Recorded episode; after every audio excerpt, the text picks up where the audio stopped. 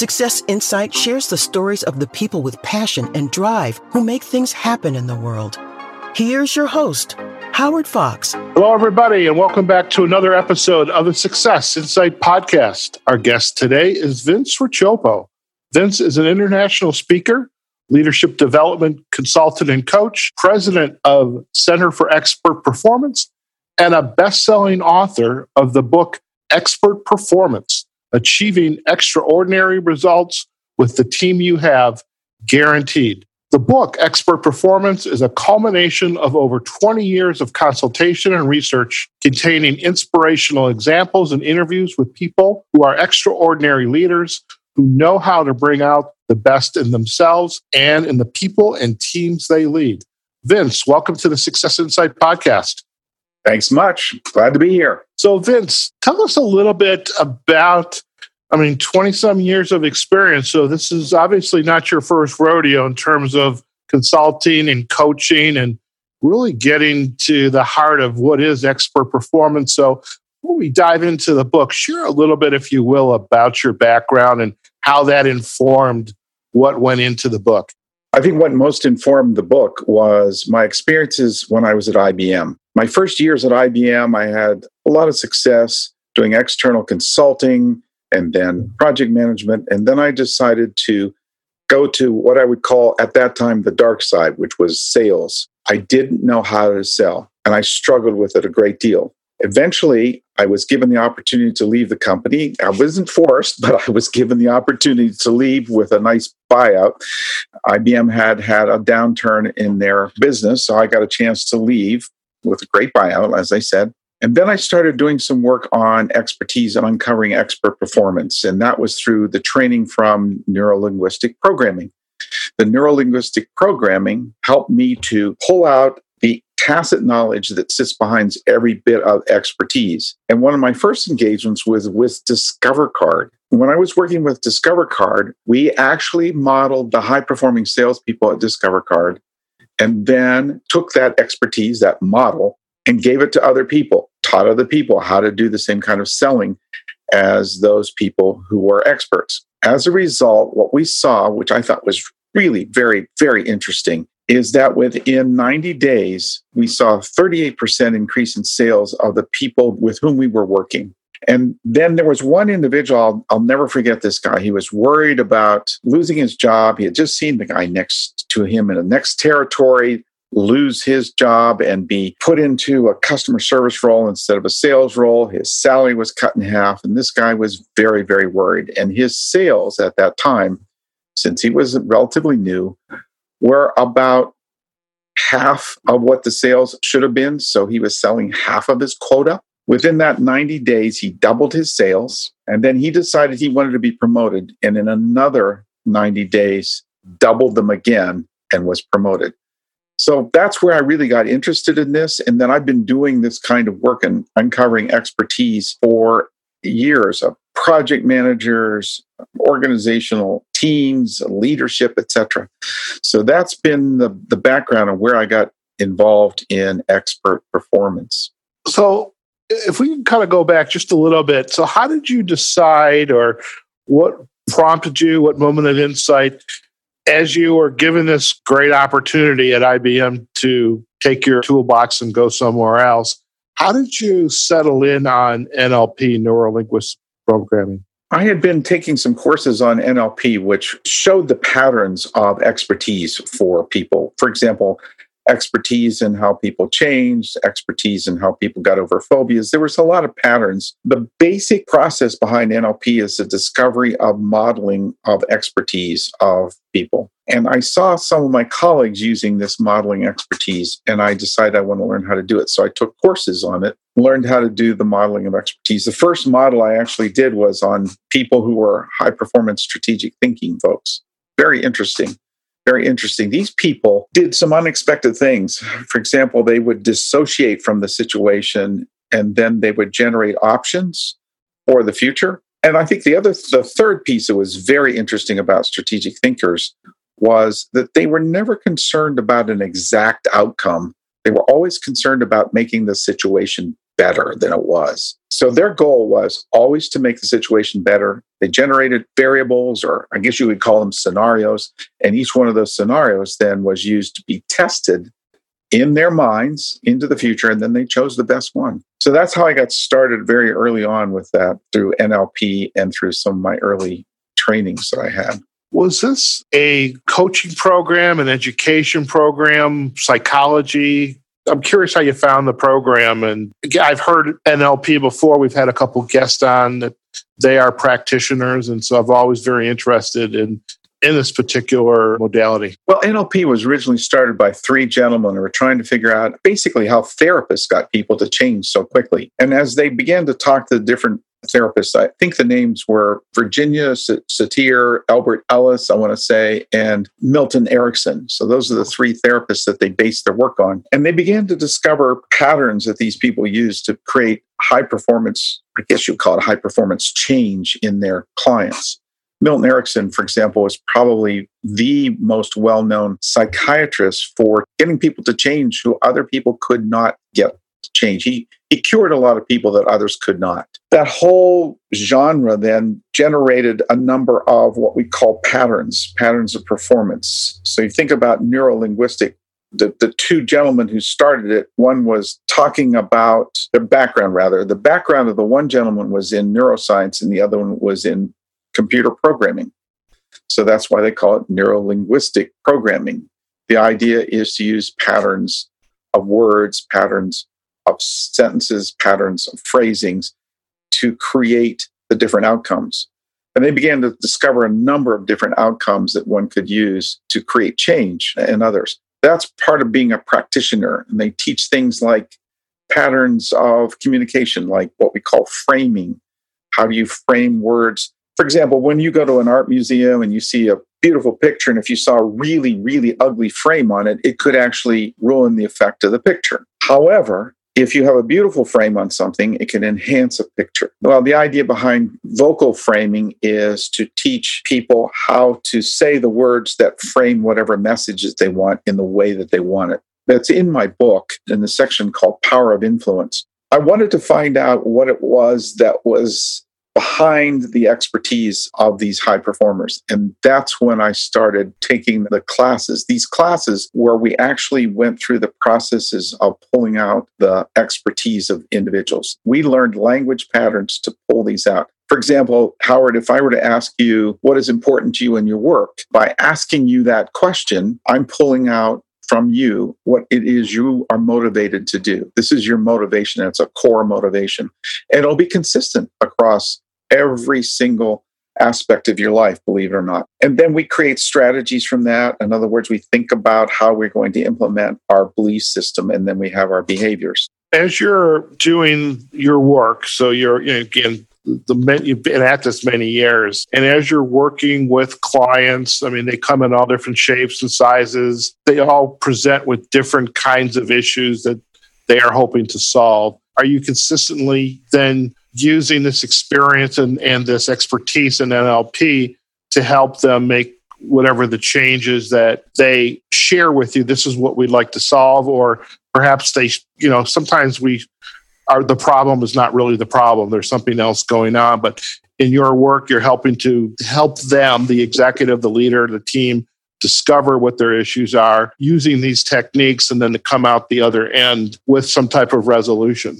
Let me give you an example. Working with a client today who has an engineering business, they do engineering. They are very good at their science. They do a lot of mathematical calculations. For example, if they're putting in a landfill, they know exactly how it should be built and what the calculations are, how much refuse they can put into a landfill before it starts to sag or so they they know these things. They have tremendous resources to to model this. What that same kind of resource is not being used. That same science is not being used for the development of their people. We have been working with them to model, capture the expertise of the high performance of their, for example, they're people that are what we call independent engineers. That means they can operate without much direction.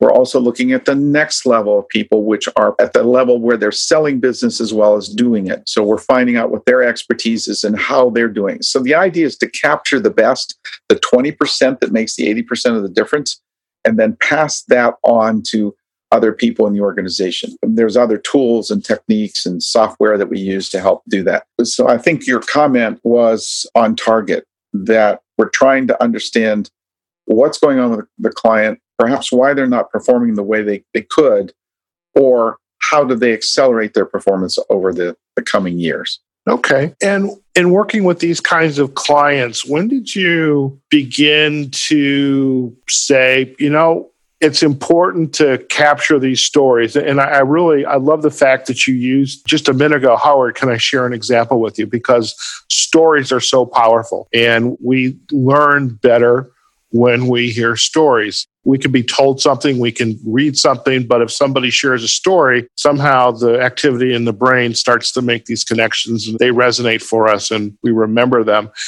As you were, have been doing this work, and you're gathering up these stories, when did this idea of this book, Expert Performance, begin to raise up into your consciousness? Now it's on your landscape of something you want to put together and achieve. When people ask me, how long did it take to write the book? I said, 11 years. They say, wow, that's truly a long time. I said, no, no.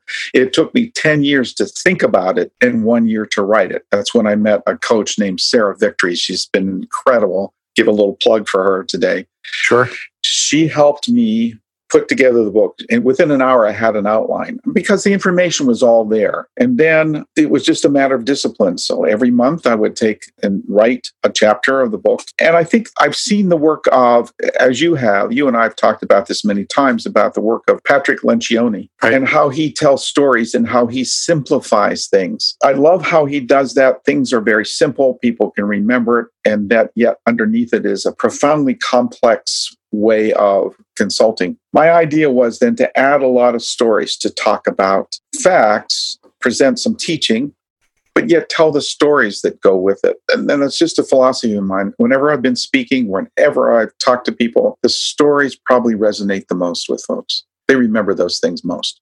As you were then writing the book, I mean, you've got you've got the introduction and you've got another 11 full chapters in the conclusion. How did you start to organize this book? And you know why you know for example hire the best that was right after the introduction. That's chapter number two train for success engage and grow your employees et cetera et cetera. How did you arrive at these chapters? Was there a particular order? And i'm going to make the assumption you'll share with if i'm correct or not each one of these chapters is it self-contained and there's stories to support the reasoning behind these chapters. Right. I wrote the book thinking of it in order. In other words, as a leader, that we have to have certain capabilities. If, for example, you played sports, I don't know, Howard, if you played sports, I used to play sports. I'm also a musician. We spend a lot more hours practicing than we ever do playing a game or performing as a musician. Just that's the way it is. You spend a lot of hours, hours and hours and hours. The Anders Ericsson in the book Peak talks about the work of violinists. If you want to be a virtuoso violinist, you will have practiced about 7,000 hours before you get even into college. And before you can get on the stage, you've gone another 3,000 hours of practice. It's a tremendous amount of work, for example, to be a virtuoso. Now, we don't need to have that much study of expertise in everything, but because everybody else is working that hard, you need to be working that hard. So the idea behind the book then was to help leaders understand what it is they need to practice to become extraordinary and achieve extraordinary results. Each chapter then begins, well, the book begins with hiring. If we are good at hiring, naturally that's the first step, getting great people on, on, on into your organization. Next chapter talks about training for success, which is really part of the onboarding process. The next chapter is now I have to go through and remember all the chapters. Always about engagement, right? Yes, um, engage your, and grow your employees. Right. Engage and grow your employees. See, sometimes I even have to go back and look through the book myself to find out what did I write? You know, this is full honesty here. You know, Vince. This is you know we're we're we're just recording this. We're not going to edit any of this out. This is full honesty. This is so. What do you want to know about my childhood? I no, I'm not going to talk about that. yeah. So, so, so, so the process of training for success, Howard, I will tell you that when I'm working with clients, sometimes I go over to the box where I have extra books and I pull one out and say, okay, what do I need to talk about to this guy now?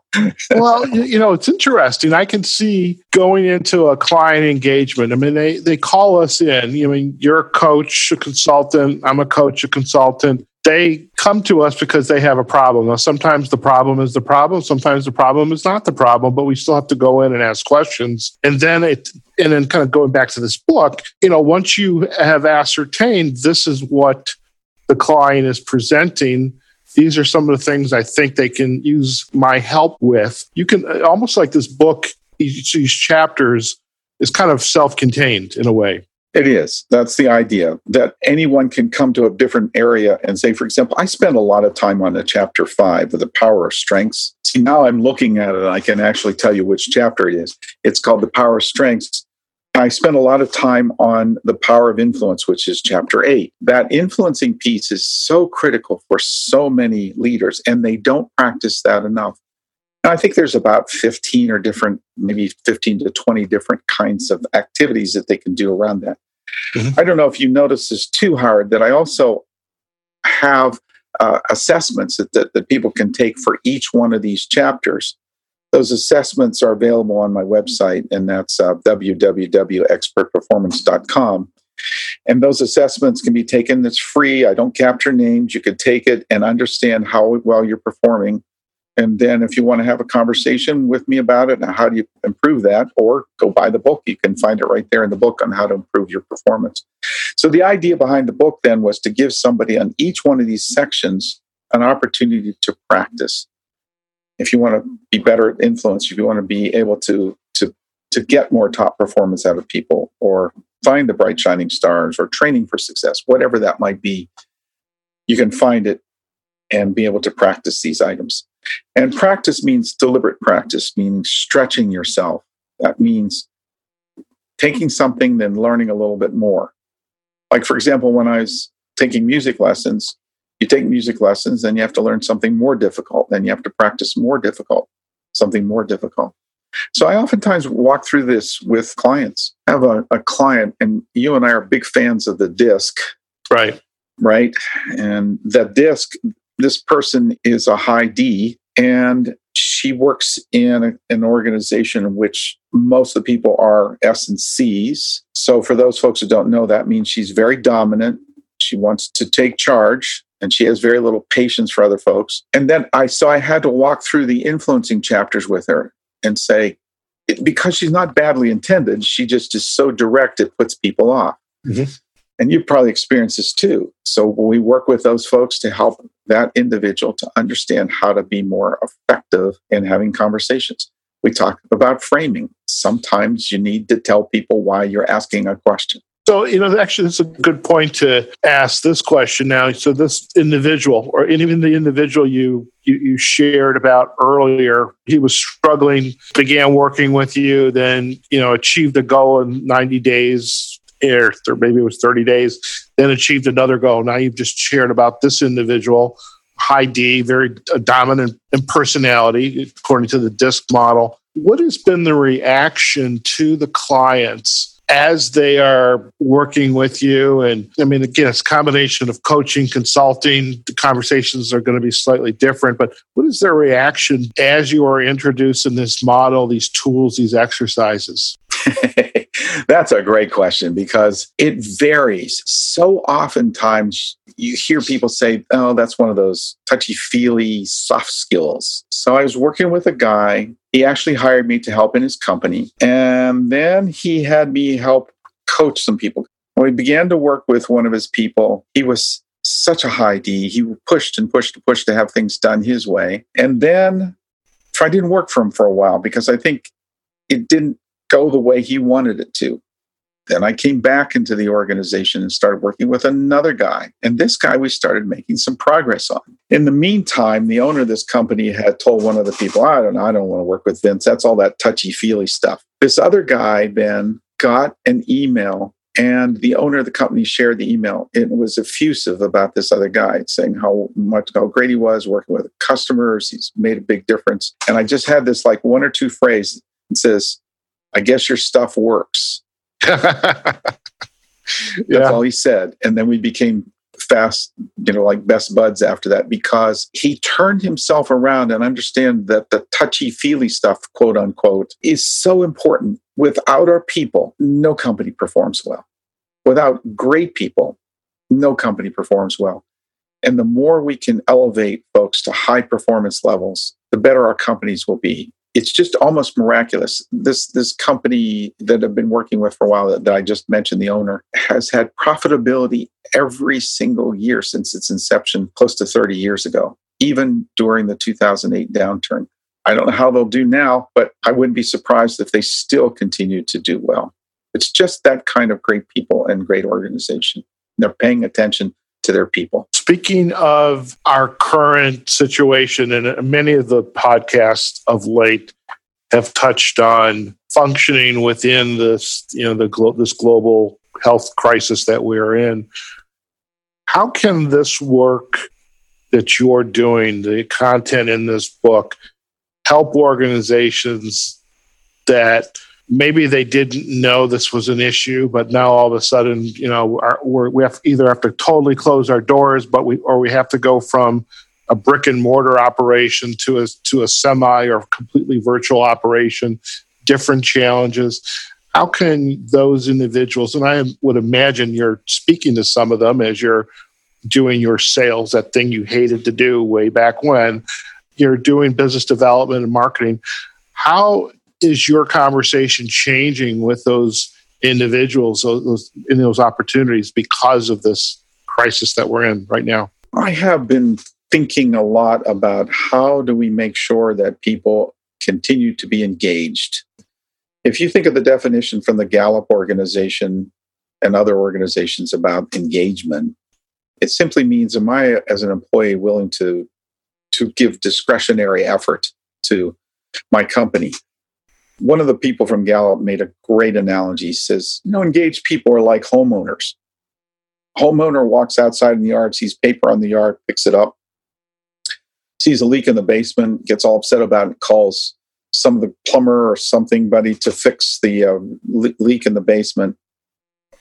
Those are engaged employees. Those are the people that go the extra mile. They care. They're the ones that change the toner in the copier. They're the ones that that make the, the next pot of coffee they're the ones that reach out to people when they're having difficulty. The folks that are what they call unengaged are the people like renters. And the renters are the ones that see the paper out in the yard and say, eh, it's not my problem, or the leak in the basement, you know, I'll call the landlord when it's time if it gets my stuff wet in the basement, I really don't care. And then there's the uh, disengaged, which are the folks that are like squatters. So I love that analogy. And then the next conversation was about how many people you need to have engaged to every disengaged person. And at a minimum, it's four to one. So we really need those engaged employees out there. I think one of the, the number one things that anybody can do right now is to reach out to their employees in any way possible to continue the conversations with them. How are you doing? How can I support you? How is your family? Where's your concerns? And really listen for those concerns. So my colleague and I, uh, Dave Masello, and I are putting together two, two webinars of which we're going to offer to our, our clients. One is on engagement. It's like 12 easy questions and actions you can take to keep people engaged. And we're going to probably make that public too, maybe post it on our website so that people can hear it or actually make it public, do a public offering of that. And then the other one is on the process of mentoring, the mentor series, we call it. The mentor series is not about the traditional mentoring where somebody is the smartest guy in the room and that, that's your mentor. This is about people trained up to bring out the best in everybody, their strengths, help them use strengths that maybe are not used in one area of their life uh, that could be. So there's a strength that's in one area that can be used in another area, and helping them use those strengths and then augment those strengths with advice and help to make that person a better performer. So I think in this time, we're, we're still concerned about financials. We're still concerned about our, our customers. We should be engaging, obviously, engaging our customers and engaging our employees really, really strongly. Fantastic. And just curious, when do you expect to have at least this uh, engagement program up and available? I would expect within the next two weeks or so. I think we're still going to be sheltered for a while. Uh, my poor daughter was told that she's still on furlough till May 15th. I'm even wondering if that's going to be the case. She'll be able to go back to work. Okay. So I think we're going to be in this kind of situation now. This may become part of a new normal. I think that's uh, very much where we are going to be heading. If I was going to put something on a piece of paper in an envelope and say, open this in a year from now, I would say that's part of the the new normal. And one thing that I would just want to offer to Vince is when that program is up and ready, let's make sure it's available in the show notes for this podcast. So if anyone is interested in taking advantage of it, that we that we do make it available. So absolutely, absolutely do that. Vince, it's been an absolute pleasure to have you on today's podcast, learning more about you, your background, and of course this wonderful book. And and I do have to share, you know, with our listeners. I mean, I, I love this book that Vince has put together, and I'm especially drawn to books that are not only sharing of information, but there's exercises, there's tools to use, there's next steps to take. And rather than, you know, here's my theory of the world, enjoy yourself. But, and I think, Vince, that's just a wonderful way to construct a book so that it's usable. And the fact that each one of these chapters in itself is helping your clients, your teams, and individuals solve an issue that they're facing. So, really love the way you've structured this book. If our listeners would like to learn more about you and your work, where are the best places for them to go? First place is my website, and that is www.expertperformance, just like it sounds, E X P E R T P E R F O R M A N C E, for those who are spelling challenged, dot com. I'm glad we have spell checker now on our. That and Grammarly is my friend, by the way. Those two are amazing. I, that's yes. right. Half of my book was written by Grammarly. And then another place you can find me is I'm, I'm on LinkedIn. Please uh, offer to join me on LinkedIn. I'll connect up with you and then we can continue further discussion. Those are probably the two best places. You can find my contact information on my website and you can find it on LinkedIn it's right there for everybody to see. Fantastic. And also, we'll have the URL to the book page on Amazon. So we want folks to go out and take a look at the book and hopefully make a purchase for you. They can see my picture, and it's a lot better than I actually look. I'm, I'm telling you, no offense, you're, you're not the best to look at in all honesty. But that background of the beach and the water and the movement behind the scenes is absolutely, I'm like, this is really making this podcast enjoyable. So I have to tell you. yeah. Well, thank you, Howard, for the opportunity to be on this podcast. You did, you're, you know, did a great job of this, and and it's made it easy to have a conversation with you. Fantastic, and, and thank you. I, I, truly appreciate it. All right, folks, we've just been chatting with Vince Riccioppo. He's a speaker, leadership development consultant, and coach president of the Center for Expert Performance and the author of the best selling book, Expert Performance. Achieve extraordinary results with the team you have, guaranteed. And definitely go out to Amazon and uh, pick up a copy of the book. Do visit Vince on his website, expertperformance.com, as well. Connect with him on LinkedIn. And really, I mean, this is a, is a good guy. This is good information that he is providing here. And this book is, is amazing, let me tell you. And I just, you know, hope you do take advantage of it. Also, if you're listening to this uh, podcast, you know, we want to hear your feedback as well. So if you're on our website, successinsightpodcast.com, please add a comment to this particular episode. You can visit us on Facebook or on LinkedIn. We've got pages for successinsightpodcast.com.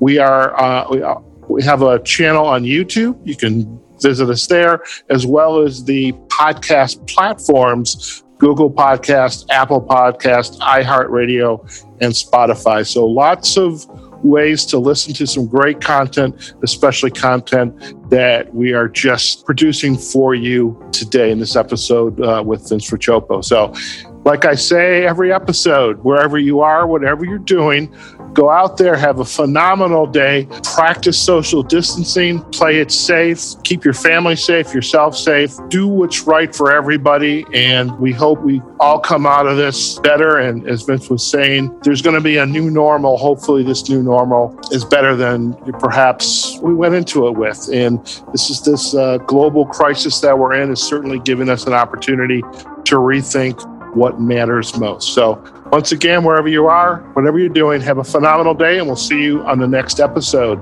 of the Success Insight Podcast. Take care now. Success Insight is a production of Fox Coaching and First Story Strategies. Find us online, successinsightpodcast.com.